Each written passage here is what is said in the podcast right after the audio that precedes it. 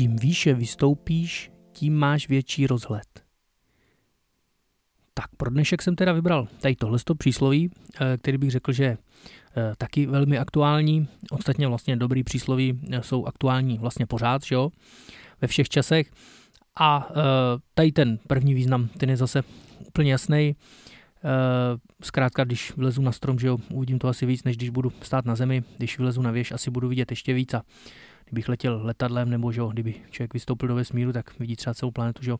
Bych řekl, že na tom se zase můžeme úplně krásně zhodnout. E, moc toho často nebývá, na čem se lidi můžou zhodnout, ale řekl bych, že na tomhle snad jo. No a na tom dalším významu, teda bezprostředně vyplývajícím z tohle přísloví, Eh, že vlastně pokud asi člověk mm, bude víc studovat, pokud bude víc, já nevím, co číst, pozorovat, dávat věci do souvislostí, tak asi taky bude mít eh, vlastně ten větší rozhled.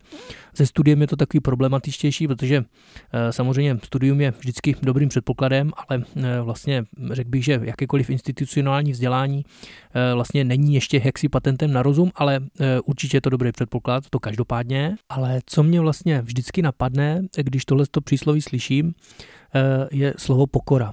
Protože totiž dle mého názoru teda, tak vlastně nejvyšší rozhled má ten, kdo k tomu eh, všemu poznání přistupuje pokorně.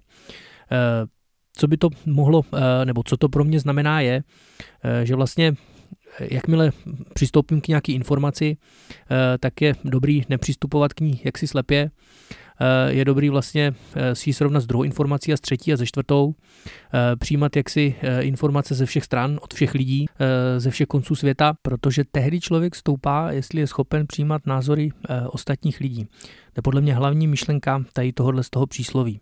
No a pokoru jsem zmínil, protože teprve tehdy, když je člověk pokorný, tak může přijímat názory ostatních lidí. Teprve pokorný člověk si vlastně uvědomí, že všechno, co ví, je vlastně jenom maličký střípeček a druhý člověk ví zase úplně jiný střípeček a tak dále a tak dále.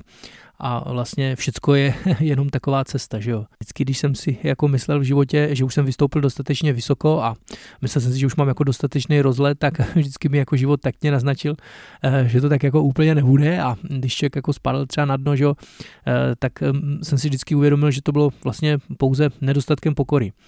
On eh, nedostatek pokory má vlastně dva takové extrémy, bych řekl. Jeden extrém je ten, že eh, buď posloucháte jenom z jedné hlavy, anebo vůbec z žádný. Jako, jo. Eh, v obojí je vlastně extrémně nebezpečný, řekl bych. Vybavuje se mě teďka jedno takový hezký rčení, že kdo moc poslouchá z cizí hlavy, tak do své ať si Eh, ano, eh, to, to přesně myslím.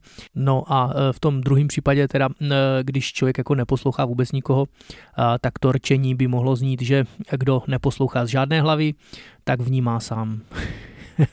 ano, tak s těmito pozitivními slovy bych se s váma rád rozloučil.